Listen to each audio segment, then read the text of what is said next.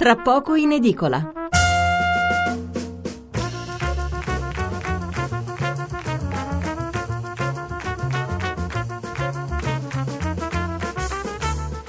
Buonasera da Stefano Mensurati e benvenuti all'ascolto di Tra poco in edicola, la rassegna stampa notturna di Radio 1. 800 05 05 78 il numero verde per intervenire in diretta, 335 699 29 49 il numero per mandarci un sms.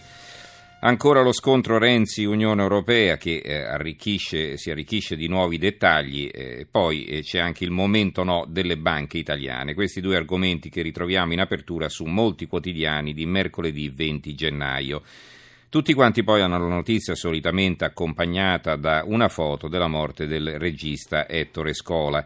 Poi tanti altri argomenti minori, dall'audizione del sindaco di Quarto Rosa Capuozzo in commissione antimafia al via libera della consulta uno solo dei referendum anti-trivelle, dai dati positivi sull'occupazione ai tanti fatti di cronaca locale. Anche stasera, eh, pur dando conto di tutte le principali notizie e dei commenti più interessanti, noi approfondiremo un argomento che non troverete sulle prime pagine di domani. In realtà quello dello sfruttamento sul lavoro è un tema ricorrente purtroppo e non riguarda, eh, come molti sono portati a pensare, soltanto le regioni meridionali. Oggi prenderemo spunto da un'inchiesta molto interessante pubblicata su Repubblica Online, avremo con noi l'autrice e parleremo quindi di quel che succede nella ricca e prospera Emilia Romagna dove ci sono oltre 5.000 addetti del settore zootecnico che lavorano i prosciutti in condizioni disumane per paghe da fame uno sfruttamento che non riguarda soltanto gli immigrati che spesso, sapete, non sono in grado di ribellarsi perché non hanno il permesso di soggiorno in regola e quindi eh, non possono, gli conviene stare zitti, diciamo, però eh, riguarda, ripeto, anche lavoratori italiani. Ne parleremo fra poco e a lungo perché poi Dopo l'una accenderemo i riflettori sulla Puglia, in particolare sul caporalato nel settore agricolo. In chiusura un tema più leggero che eh, però si presta anche qui a diversi commenti. Un ristoratore romano ha messo un cartello sulla porta a causa di episodi spiacevoli dovuti alla mancanza di educazione. In questo locale non è gradita la presenza di bambini minori di anni 5. Sono subito scoppiate le polemiche, noi avremo in trasmissione sia lui sia il titolare di un altro ristorante, stavolta in provincia di Modena, che invece ha deciso di proibire l'uso di cellulari e smartphone che devono essere lasciati in custodia all'ingresso. Prevaricazione, atto di pseudorazzismo nei confronti dei bambini, come qualcuno ha scritto su Facebook, oppure un tentativo di arginare, sia pure a modo proprio, la maleducazione dominante. Partiamo però con i titoli i commenti sullo scontro Renzi-Commissione europea, argomento al quale legheremo anche le notizie sulle difficoltà del nostro sistema bancario che spesso si intrecciano anche nella titolazione. Allora, il Corriere della Sera, Roma-Bruxelles, nuove scintille, questa è la loro apertura. PPE eh, Renzi mette a rischio l'Unione Europea, questa è l'apertura di eh, Repubblica, eh, il quotidiano nazionale, il giorno della nazione, il resto del Carlino, Renzi teme il complotto, scontro con l'Unione Europea, lo spettro di un nuovo 2011, ma chi ci vuole deboli si rassegni, replica il PPE, sei un populista, borse, banche ancora tappeto, al tappeto. Il, eh, c'è poi una guida al risparmio, eh, risparmio e che rischi del bail-in, la nostra guida. E, e, poi c'è l'articolo di fondo di Claudio Martelli, ora non resta che negoziare. Martelli piuttosto duro col Presidente del Consiglio. L'Europa non è l'Italia, la forza di Renzi in Italia sta nell'assenza di un'opposizione seria, la maggioranza parlamentare creata da Bersani e impinguata dal cambio di casacca di 200 parlamentari. Questa condizione anomala in una vera democrazia ha consentito al nostro primo ministro di spadroneggiare e di imporre su molti dossier le proprie personali decisioni. Contro il parere di osservatori neutrali, ma anche di amici, di alleati e dei vituperati esperti bollati come Gufi, Menagramo e Guastafeste, Renzi si è fatto giudice unico e supremo di tutte le questioni, anche di quelle che visibilmente non capisce.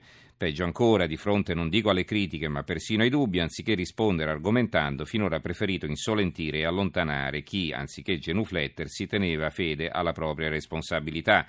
Così sono stati trattati i commissari alla spending review Carlo Cottarelli e Roberto Perotti, eh, fino allo stesso Joram Gutgeld. Eh, tagliare la spesa, si sa, è impopolare. Per Renzi l'unica bussola alla ricerca del consenso immediato, specie alla vigilia di scadenze elettorali. Quindi poi proseguirà eh, immagino, eh, da quel che si deduce dal titolo, che insomma Renzi in Italia può fare quel che vuole, ma in Europa non si può comportare allo stesso modo, questo secondo Claudio Martelli. Il Sole 24 ore. Eh, la questione politica qui è di spalla, quindi un titoletto a due colonne, nuovi attacchi da PPE e Unione Europea, Renzi sceglie Calenda rappresentante a Bruxelles, Weber, Roma mette a rischio la credibilità dell'Unione Europea, il Premier, l'Italia è tornata, se ne facciano una ragione.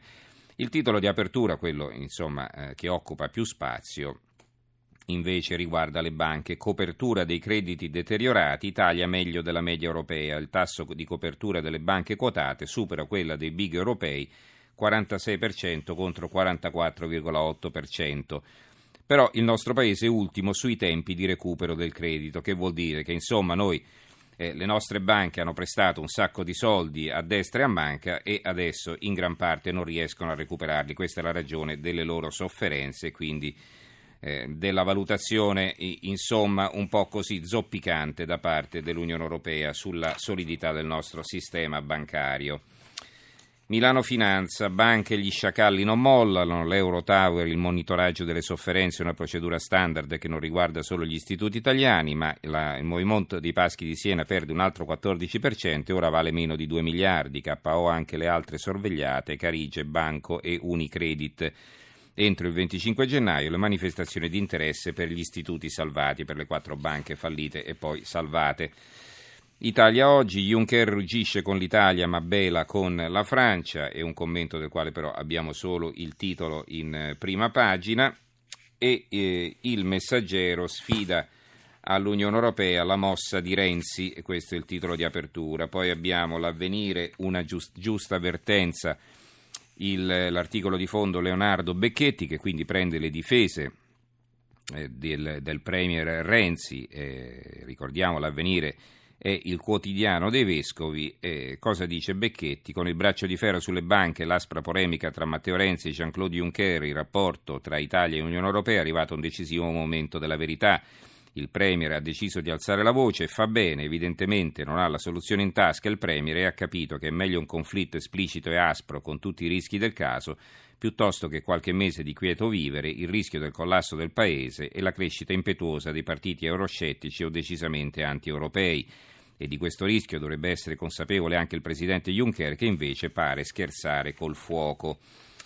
Il giornale Renzi è un problema, un virgolettato, nuovi affondi dall'Europa e nuovi attacchi in borsa.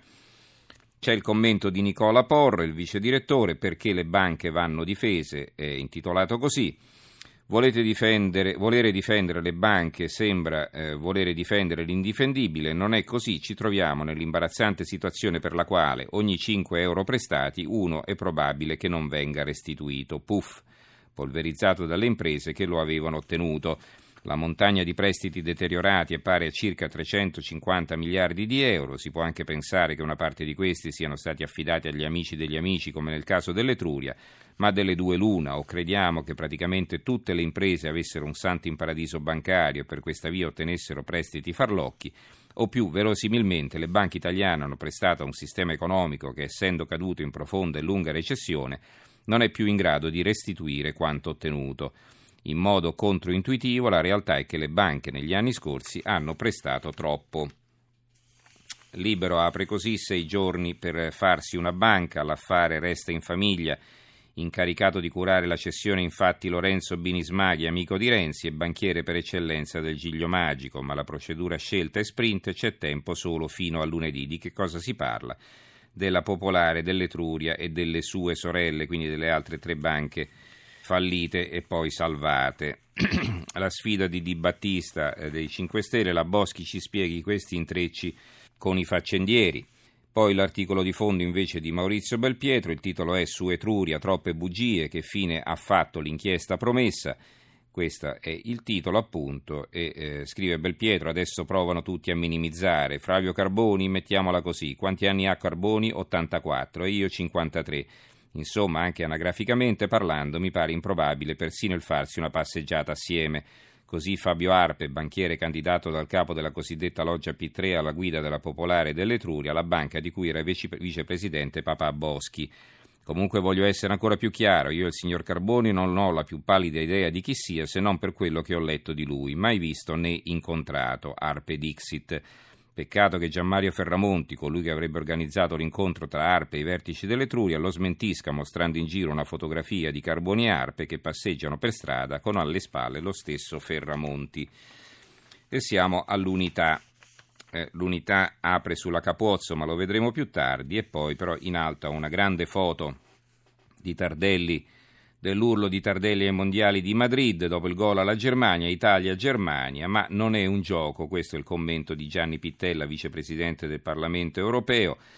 Eh, L'Italia sta lavorando a testa alta per cambiare l'Europa, non per affondarla. È bene che a Bruxelles se ne facciano una ragione. Anche chi, come il capogruppo dei popolari al Parlamento europeo, Manfred Weber, ha il vizietto di attaccare in maniera ridicola e irresponsabile chi, come Renzi, sta dimostrando di lavorare per lo sviluppo e il futuro dell'Unione europea. Non a parole, ma con i fatti, anche quando gli altri si voltavano dall'altra parte facendo finta di non vedere i problemi reali. Non è la prima volta che il capogruppo tedesco attacca l'Italia. La notizia, l'Europa dei burocrati è allergica agli stati sovrani, la Gazzetta del Mezzogiorno, Euromissile di Renzi, l'Italia è tornata, fatevene una ragione, rapporti burrascosi con l'Unione Europea, Partito Popolare Europeo, Roma rovina la comunità, il Gazzettino eh, di Venezia, eh, ma il vero scontro è con la Merkel e la sua idea di Europa, il titolo del commento di Osvaldo De Paolini, e poi a fianco nuovo euroattacco, il PPE, l'Italia mette a rischio la credibilità dell'Unione Europea. E eh, infine la nuova di Ferrara, Carife vendita anche a pezzi, nel bando Banca Italia la possibilità di cedere attività a parte.